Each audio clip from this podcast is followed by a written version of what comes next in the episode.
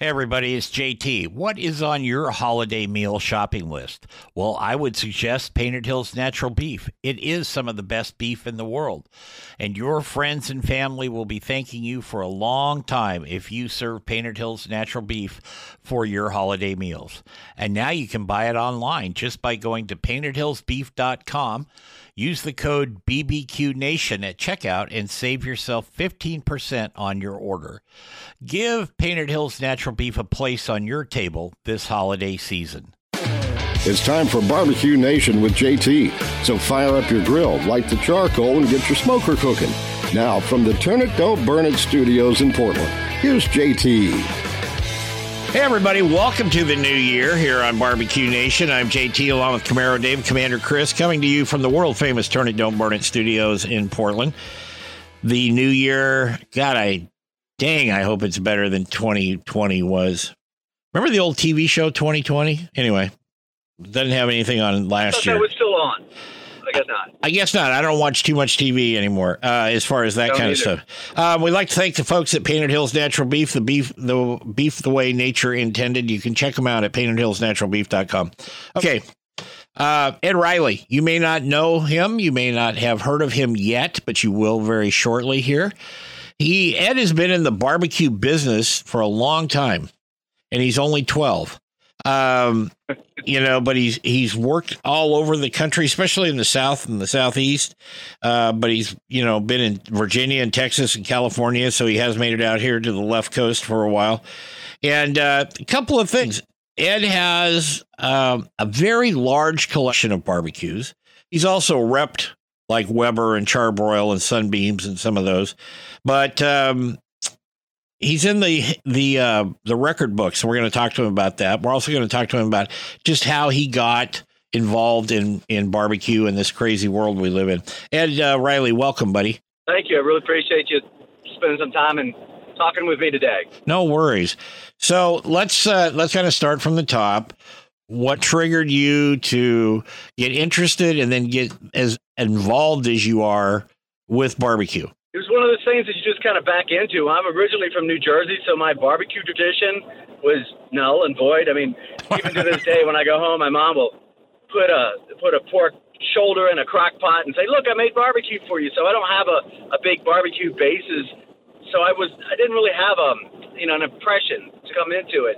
And I started selling as a manufacturer rep, like you mentioned, Charbroils and Sunbeams back in the day, and a lot of that included doing demos and just outdoor cooking. And then once you start cooking for people and you've seen if you do a good job, I mean, you're not just doing burgers and fries, you do something different, you really make a connection with people. And all of a sudden you're at a different level. You're talking to people about, you know, where they came from. And that part of the history has always brought me into it. So it's a combination of food and history that really drew me into the barbecue world. And then I just followed my passion from there. You have to get kind of competent fairly quickly if you're going to do the type of work you were doing. I mean, you may not be competition level, excuse me, right off the bat, but you also can't stuff a piece of sirloin in their mouth that's either overcooked or not cooked at all. I know that for a fact. You do have to have a quality product, and I think part of mine was not to be a competition person. I found, and I mean, I know as my current position, I sanction, or we partner with a lot of sanctioning bodies, so I don't want to disparage them too much. But sure. Sometimes in the sanctioning body, they tell you what to cook, and I prefer to think outside the box. I like using the most local ingredients and the freshest ingredients and cooking it, you're right, doing it right. You got to have time and temperature. That's got to be correct. But, part of what I used to do, and Weber Grills is what I spent the majority of I spent 20 years with them. I'd start off with eggs and bacon on a grill. I do biscuits. I'll do sausage biscuits. Sure. And then I'm moving to pizzas and I would do quesadillas and then I would do cookies. Just a variety of different things that somebody would walk up and they'd be like, "Oh, I didn't know you could do that on a grill." And that was the whole point of it, was to leave an impression with them.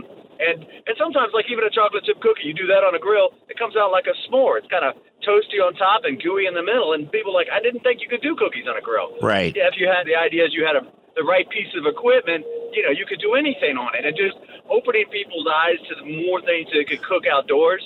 And I've always said that the more people outdoor cooking, the better this world's going to be. You drive into a neighborhood and you got 10 people cooking outside, that's a good place to live, you know, versus 10 people inside, you know, hunkered down over TV, playing the games or watching news.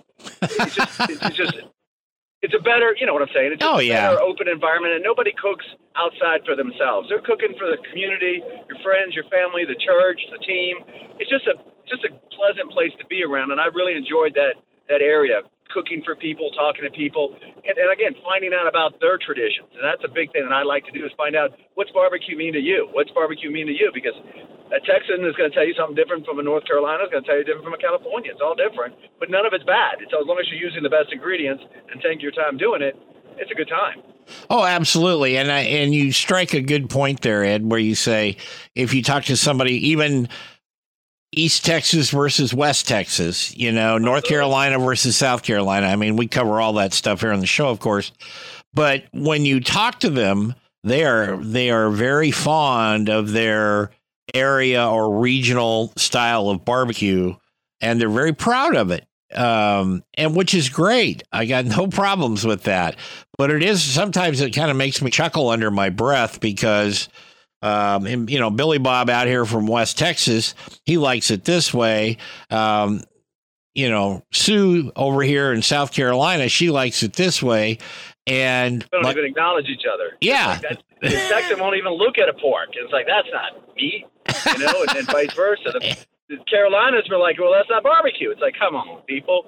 And then that's the idea is food should be regional. You know, I don't want, I'm not a big wine drinker, but I know enough about it that if I go to California, that wine should taste different than the, you know, and that's that distinctive regionality of barbecue. So the more that can be emphasized and encouraged, I you know, that's the last thing you want. I mean, McDonald's, yeah, that burger's going to taste from Maine to Miami is going to taste the same.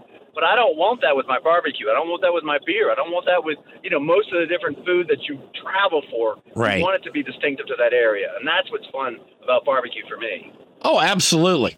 Absolutely. I mean, like you said, that's what makes it fun. That is what makes it interesting.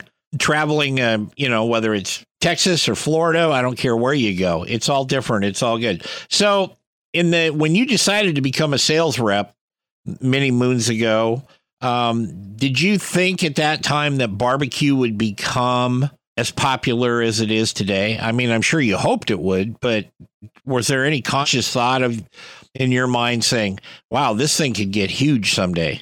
So as a sales rep, you know, they give us quotas and you know, we've got sales this and sales that. So, yeah, in the back of my mind, I'm thinking, how can we take this account and make this much money out of it? So I was always an optimistic anyway. So I'm like, what more can we do to expand this? So, yeah, I'm looking into it. But there were certain things along the way that I'm like, okay, this is changing. Where one of the big ones were outdoor kitchens. When outdoor kitchens started becoming popular, and they waned a little bit, but they're coming back. And then the renaissance of charcoal cooking, because gas was all everybody ever did was gas cooking. And, you know, most of the manufacturers I worked for, you know, that was their main thing was gas. But when charcoal started having a resurgence, that to me was exciting. It was you know, charcoal only been about 5% of our sales for the longest time, and then you started seeing it peaking. You could equate it to like craft beer, where people started taking specific smoke profiles and using them in different ways and creating something different.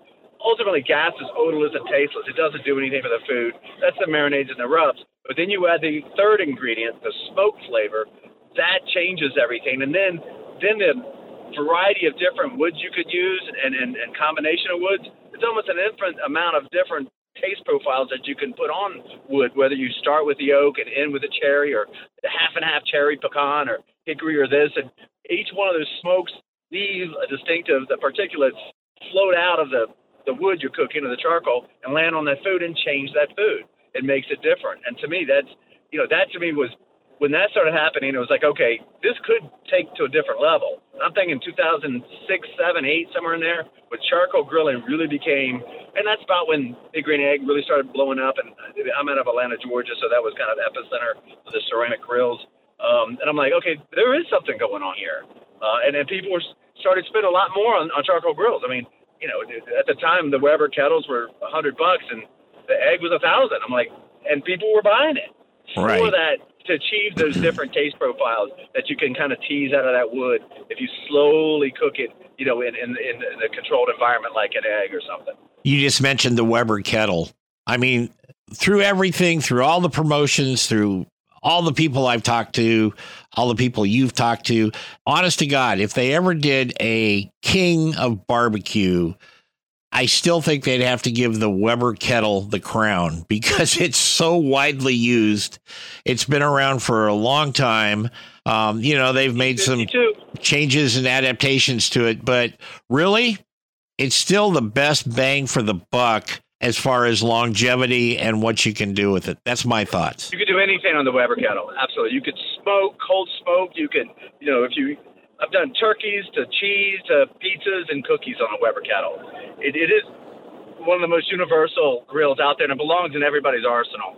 You know, you'll have a lot of different cooking, like in your kitchen. You've got a variety of different appliances to cook. On your deck, you're going to need a variety of different appliances to cook, too. Each one does something different. But a universal one in everybody's arsenal should be that Weber kettle. And I don't even work for Weber, so that's how universal that piece of equipment. And I believe it's been on Modern Marvels and how they went into the everything that you're saying about it. It just is the perfect design for outdoor cooking. And if you're cooking just for your family, that's all you need. I mean, you could cook, you know, enough for 6 or 8 people on that thing, and you could do big cuts of meat. Sure. Delicate things on there as well. It's just, and it's durable. It's that porcelain-coated enamel that, you know, it's got a low-carbon steel in it, so it won't rust. You know, just keep the ashes cleaned out and your legs straight, and that thing will last forever. Part of that collection, I have some Weber kettles from the 1950s. I used to cook on them when we'd go to demos and stuff, so they just, and nothing changes on them. I can go out and buy a replacement cooking grate for it today for something that they made in the 1950s. Yeah, that's one of the incredible things about that. We're going to go to break here in just a second. I have a friend who I've known for a long time. He just retired last year. He still has the same Weber kettle. He's had it since we've met. He bought it the same year we met. And I will tell you, we met in 1986. So that tells you something there. Ed Riley and I will be back here on Barbecue Nation in just a moment.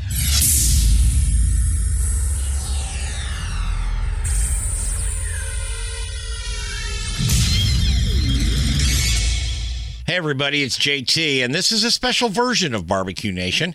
It is brought to you in part by Painted Hills Natural Beef. Beef you can be proud to serve your family and friends. That's Painted Hills Natural Beef. Round, round, get around, I get around, yeah, get around, round, round, I get around, I get around, round, round, I get around. Hey, welcome back to Barbecue Nation here on the Sun Radio Networks. I'm JT. A couple of things. If you'd like to contact us, you can go to the website, which is just Barbecue Nation JT. That's it. Just BBQ Nation JT. And there's a little icon on there. You can send me a message, or you can go to info@thecowboycook.com and send me a message that way. Both of them will get directly to me eventually after that. We also have Facebook and Twitter. And I think the last count, I say this every week almost, but I think we're at 17 different platforms out there with the podcast version of the show. So it's very well received, and I do appreciate all the different emails and messages people send me regarding things about the show. I really do. Ed Riley. Yeah. One thing you might not know about Ed has got the world's largest collection of barbecues. As we were talking before the show, and you didn't hear this part of the conversation, he is stashing them in chicken coops and anywhere out of the sight line of his wife. But he's got a bunch of them. And what in the world possessed you to start collecting barbecues? So, as we mentioned earlier, I was working for Weber Grills. This was about 2004 or 5, somewhere in there. And I was at a Lowe's store, and they had a red Weber kettle performer, new in a box. Now, they stopped making red Webers in 2000. So 1999 was the end of it. So here's a new in-the-box Weber kettle for $20. Yeah, I bought it for sure. I didn't want it, didn't need it. It was bigger. And we had my wife and I had a small deck, and it was more than I needed. So I wanted to donate it to a museum. And nobody had a museum for grills. I'm like, wait a minute. In my search, I found there's museums for hair. There's a mustard museum. There's a naval lint museum. There's a lesser shoe museum. There's a paper airplane museum. I'm like, how can something as predominant as a grill not have a museum. Didn't make any toaster museums. It was used for everything except a grill. So upon investigation, they couldn't coalesce what barbecue was. So how could you have a barbecue museum where you could incorporate all these different ideas of what people have barbecue? If you put something in North Carolina and a guy from Texas comes over there and doesn't see steak, that wasn't a barbecue museum. Vice versa, or even on the West Coast. You guys got the Santa Maria style, so if something didn't accommodate the Santa Maria style, then it's not a museum. So getting all that stuff under one roof was a task. I started about 2007 picking these things up. They're thrown away. These people are throwing away these grills that have been in families for years and years and years. And there's a little bit of sentiment that was going along with these people's grills. I mean, they'd let them go for $5, $10, but they'd be like, oh, this is a 40-year-old grill, 50-year-old grill. We don't have any use for it. But I remember my first birthday party was on this grill. I'm like, so I started keeping notes on all these things that I would get, and I would try to get pictures. Be like, hey, send me a picture of you at this grill when you were young. At first, I was okay, but as social media got crazy, they thought it was a little spooky, so I had to stop doing that. But I kept notes on all of them, but you could pick up these grills for next to nothing. I mean, some of these older Weber grills I got for $20, $30 are probably worth $2,000 or $3,000 now. Don't tell my wife that. It was easy to collect at the time, and nobody else was doing it. So I just started accumulating these. I started talking to local museums about starting a barbecue museum, and actually eventually did get one here in Atlanta, Georgia. It was at the Atlanta History Center called the BBQNation. It was a barbecue grill museum. It ran for like 13 months, and their idea was to have, because admission never pays for the exhibit. You just got to prove to counties and stuff like that that enough people edit that go out and spend money for lunch or, get a hotel room or something like that. So the numbers weren't really there for this exhibit. So it's right now, it's another storage place. I got about 40 grills and a bunch of other paraphernalia because I had about 2,500 pieces of literature, books and stuff. I mean, that's another world record I've got is the most barbecue related material, like cookbooks, catalogs, trade catalogs, stuff like that. So 2,500 pieces of stuff that, that goes along supporting it. Cause you'd have to find, you get an old grill, you don't know who made it or anything. Right. You go back to old Sears catalogs and Montgomery Wards to see what, what this model is, what this manufacturer was. Cause most of them are out of business now. There's a few still in business, which is great, but most of them are gone. So that's what started it, was just picking one up and finding out that, nobody had a museum. And then I was collecting them for the museum, but then again, somebody told me to stop. Well, I was just wondering why you didn't reach out to like KCBS or they're kind of the big. I did. So no, I had 2 pallets of grills to send them. This is right when they bought that new. They had their new building. Yeah. Whatever. Yeah, they had that new building, had 2 pallets to send out there. I was talking to a few of them out there, and we still might do it, but I think they've since sold that, which is good. Right. I think part of the reason I didn't send it was because I wanted to make sure that this was guarded. This isn't stuff for, I didn't want it to disappear. You know what I mean? I wanted it in a separate room, somewhat like this isn't, I didn't want the pieces. I was lending it to them, if that makes any sense. And I didn't have the real sense that this stuff would have been not just lined in a hallway and then, I don't know what happened to that, because some of this stuff is one of a kind type of stuff. So we were working through that, and this was 2015, 16, 17. That's when they bought that new visitor center or whatever that headquarters were, and they've since sold it, and so they're back in storage. But yeah, so that's one. And I've contacted the Smithsonian, and actually the one that's in the Smithsonian, I knew that guy. I mean, it was a red cattle, and I offered one of the newer ones I had for the Smithsonian, but they wanted one that looked like it was used a little bit. And that's the one that's in there now. Well, just throw some charcoal dust on it. Take a blowtorch to the grate and you'll be fine. Yeah. That's it. Yeah. There's that line. If you buy something, and the people who collect grills are like, okay, you buy something. If it's never been used, do you use it? And I'm of the opinion that I don't. But if it's been used, I'll use it again. I'll fire it up and cook on it. And I used to do a lot of like temperature checks. Like I put 4 or 5 oven thermometers on there and see if, technology, was better back then than it is now. And of course, now the grills nowadays are so much better. So there wasn't any point in doing that. But there are some interesting kind of, oddball designs going through the ages and stuff. Yeah, I've run into some of those, and some of them I couldn't quite figure out how they worked. Now, these aren't Weber kettles and stuff. Most of this stuff was like homemade, and somebody, Billy Bob and Billy Bob's older brother, Bill, welded it, right? Welded it and did this. And then the smoke and the heat comes through here, and then it goes up through here. And then this latch is tied to the dog's tail. So every time he wags his tail, it pushes the air through, the warm air like that. And so I'm like, hey, all right. I'm not you made that kind of funny, but truth is there's something called a smoke jack. Back in the 16th century, they would have dogs who would actually run around in a wheel to turn a rotisserie pit for, these big English hearths and stuff that would put rotisserie stuff in there. We're going to take a break here on BBQ Nation on the Sun Radio Network. We're going to be back and talk to Ed Riley more right after this.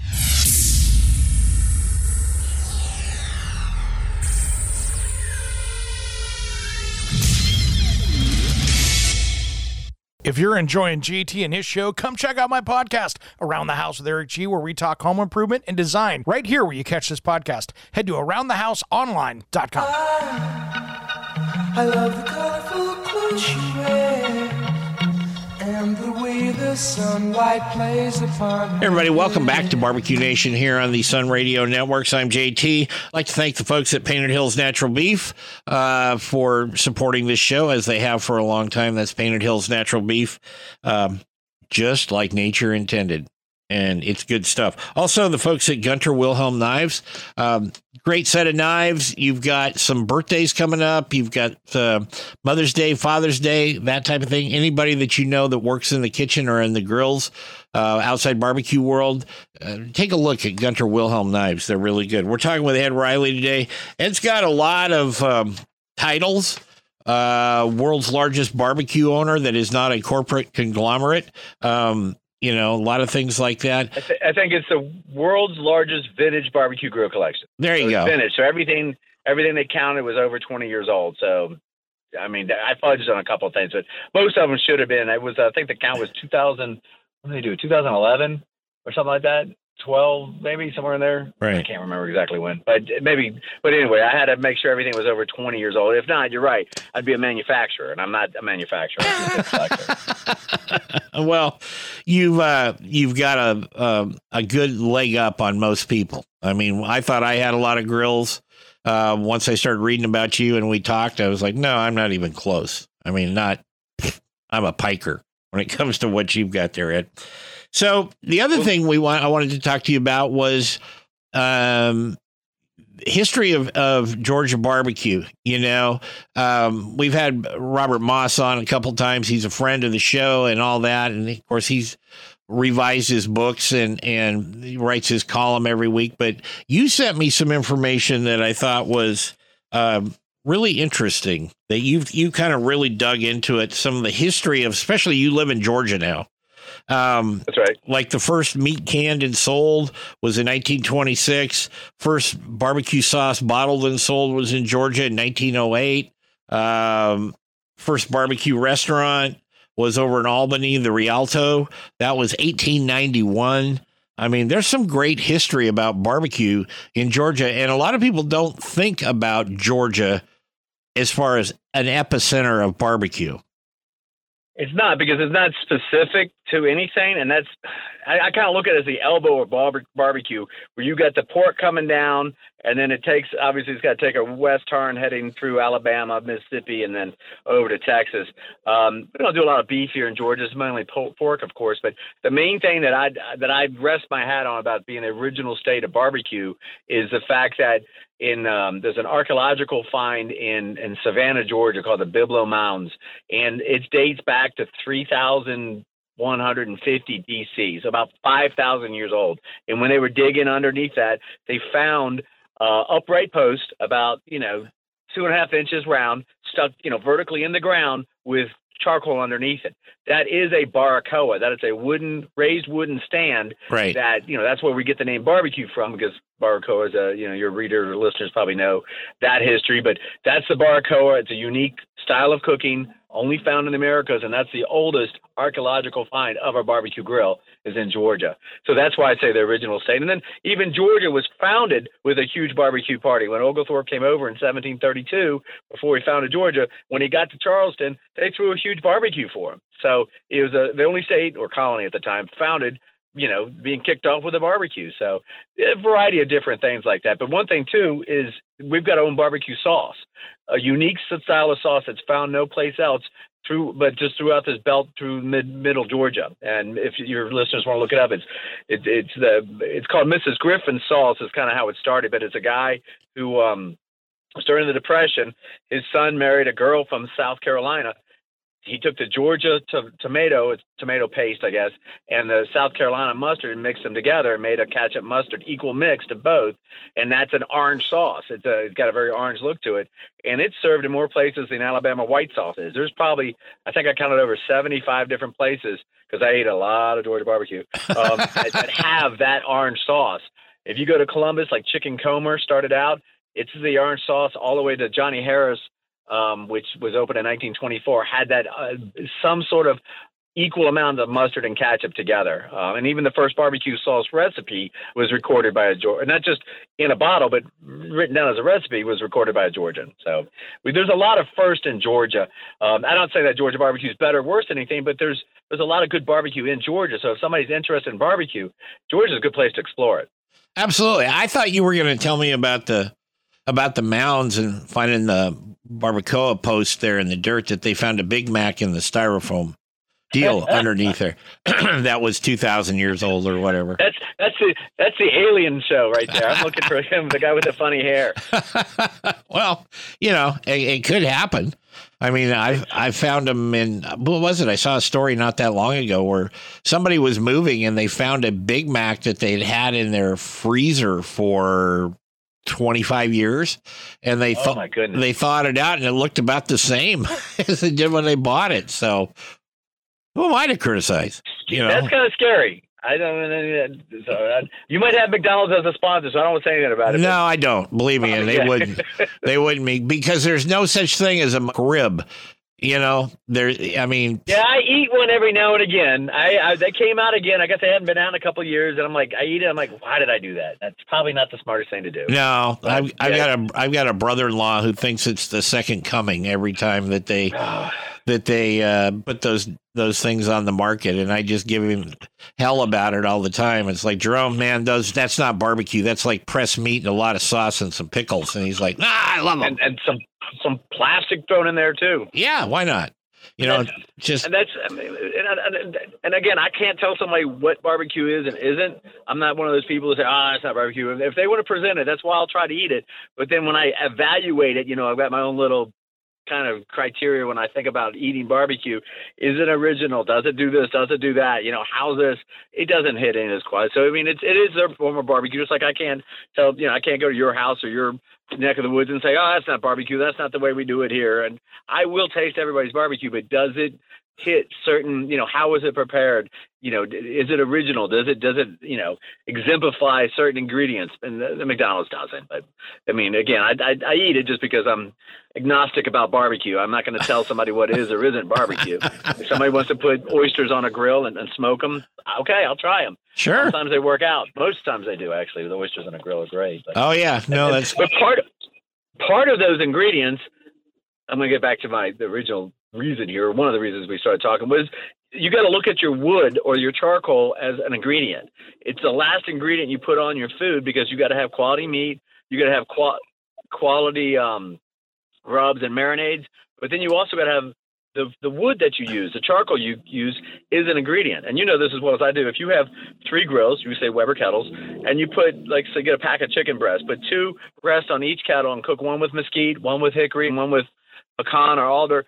Nothing else but the smoke will change each one of those pieces of chicken. They will taste different, they will look different, and they'll have a feel different. The mouthfeel will be different. There is that actual ingredient that comes off of that wood onto your food. So it makes sense to find the best ingredients. And one of those, the third ingredient, has got to be your charcoal or your wood that you use. So finding the best charcoal is going to make a difference in what you cook. Which kind of leads me to my next question. Right now, you work with B&B, don't you? Charcoal? That's right. Yeah. Been with them about a year and a half now. Yep. And I see them. I will confess, I don't think I've ever used it. Just because there's not as much of it up here in my neck of the woods. You have to go to certain stores to get it. And those are, 20, 30 miles away from where I live. But, and that's just being lazy on my part, but what makes B&B so different? Well, and two things you've mentioned. One, B&B has been around since 1961, but it's been really Texas central. That's where they're out of Texas. They've been producing a lot in Texas. So in the past year and a half, we've expanded. We've gotten to the ACE program. So any ACE store can special order it in. ACE has 17 regional warehouses, but 5,000 ACE co-op stores. Each one of those stores can choose what they get out of the warehouse. You can go to ace.com and order it, and they'll deliver it to your closest ACE store. So that's the easiest way to get it now. And we're working on getting more and more national accounts. But the size of B&B, we're 1% the size of Kingsford. We're tiny compared to them. Maybe 10% the size of Royal Oak. So we're not a very big business. Still a family-owned business. But what makes some difference is that the wood that they use, it starts out, let's use just a lump charcoal. So your listeners know there's lump charcoal and there's charcoal briquettes. Lump charcoal, natural wood charcoal. All their wood is hand-selected. So private farmers are bringing in wood to the factory, to the kilns, to where the charcoal ovens are, and they're moisture testing these pieces of wood when they come in. And if it's too old or too wet or too dry, they're not taking it. They only take the best quality wood. They have that opportunity to do that. Other manufacturers own their own forest, and when they clear a forest, they're going to use everything. Why wouldn't they? They're going to use all kinds of stuff. Secondly, what that gives B&B is opportunity to be species specific. So you put oak in the oak bag, hickory in the hickory bag, mesquite in the mesquite bag, and then we got a sriracha wood that we use that comes out of South America. That's it's the big block stuff. It's called axe breaker. Sure. It's really thick and heavy type of stuff, but that's like it has a smaller taste profile to it, the smoke profile, but it just burns hot. Great for Kamado grills. So what makes a difference is hand-selected, high-quality wood goes into it. Most of that wood that you're going to get is only one season old, and that's what you want. Up in your neck of the woods, I can imagine you guys you probably get firewood. You probably might have a fireplace insert or something. Mm-hmm. If you put wood outside after 5 or 6 years, it's useless to you, right? You don't even use that. You got to use that wood within a year or two, right? Yeah, you usually end up burning that old stuff just in the slash pile, Okay, because it once it gets too old, it dries up. So some of those cell membranes or the linikins that are left in that wood are gone. So a lot of other charcoal manufacturers use older wood. They might store it for a while, 2 or 3 years old. That's not going to give you the same smoke quality that you're going to get from a fresher piece of wood. That's very cool. We will pick this up on the flip side here. We're going to take a break on BBQ Nation. I'll be back with Ed Riley in just a couple of minutes. Please stay with us.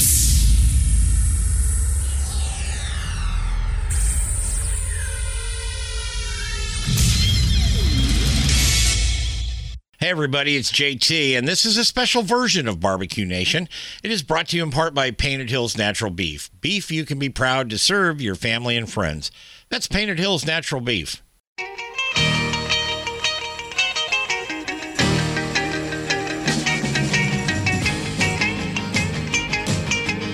Welcome back to BBQ Nation here on the Sun Radio Networks. I'm JT, along with Camaro Dave and Commander Chris and all those guys. We've got Ed Riley with us from Georgia today. Ed has had an extensive career in barbecue, and especially on the manufacturer's representative side, his own cooking, his own barbecue collections. And we've been talking essentially about taste profiles, different parts of the country, kind of significantly focused on Georgia where he lives and doing that.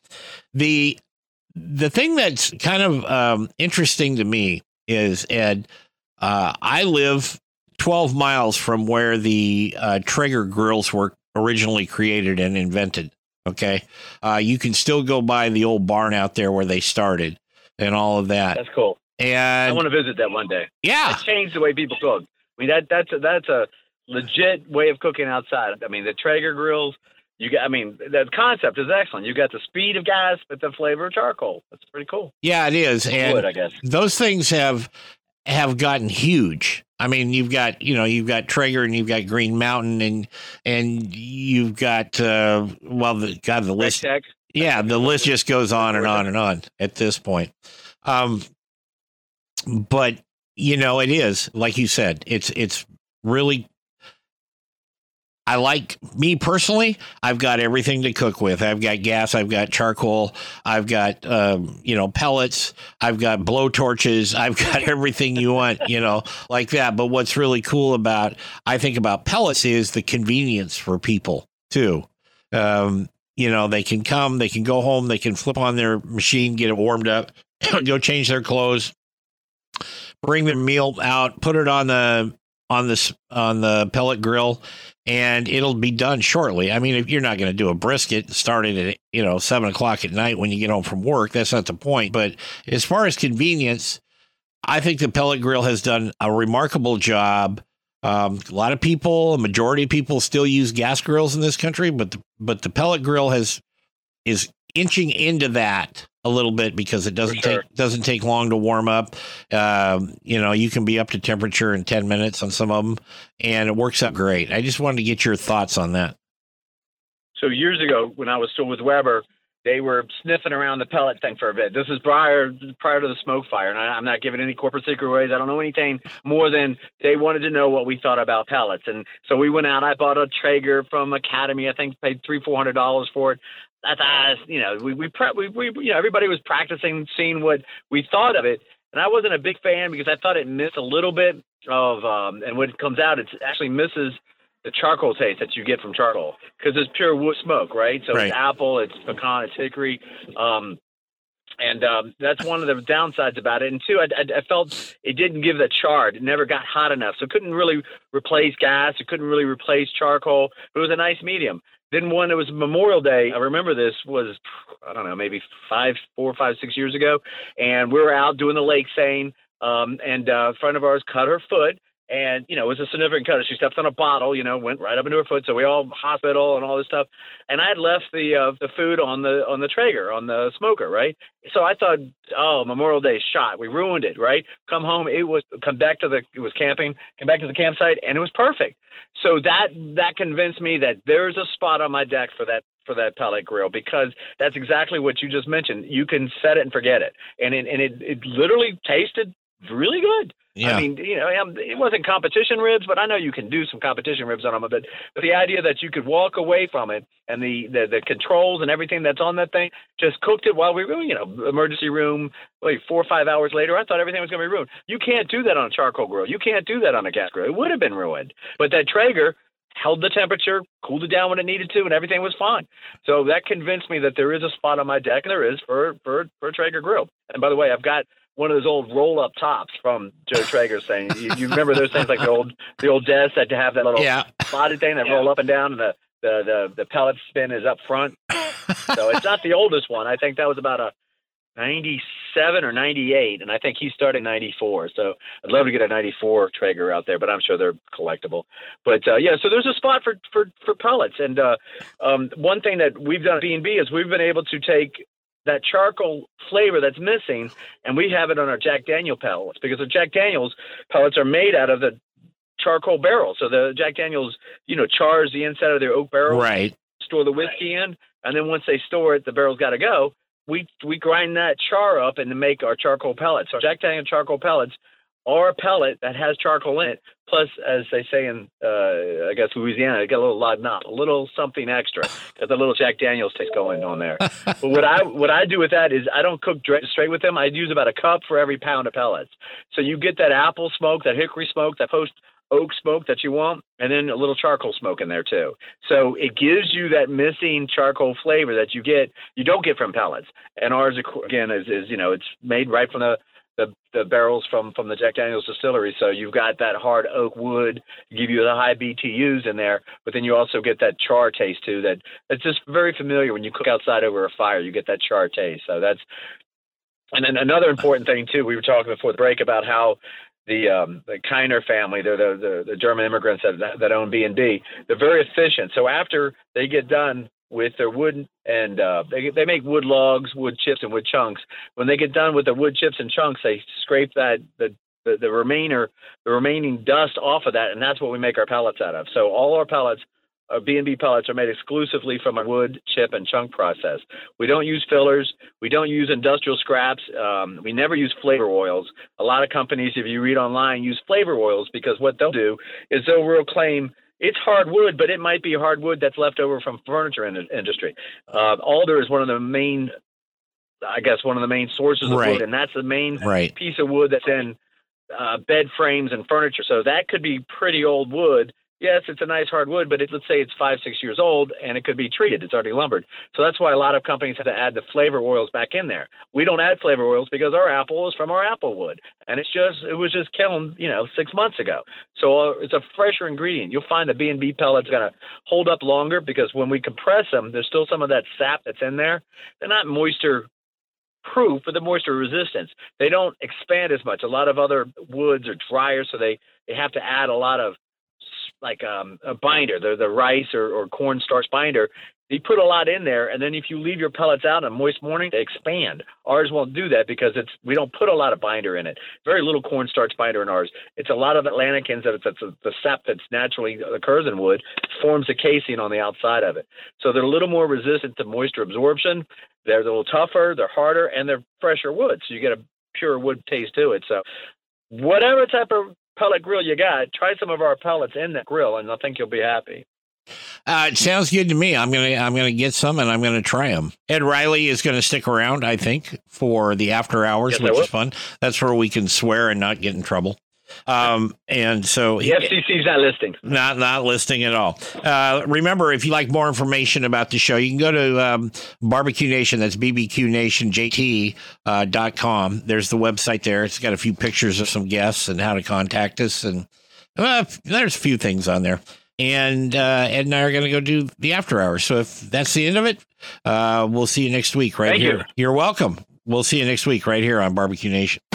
BBQ Nation is produced by JTSD LLC Productions in association with Envision Networks and Salem Media Group. All rights reserved.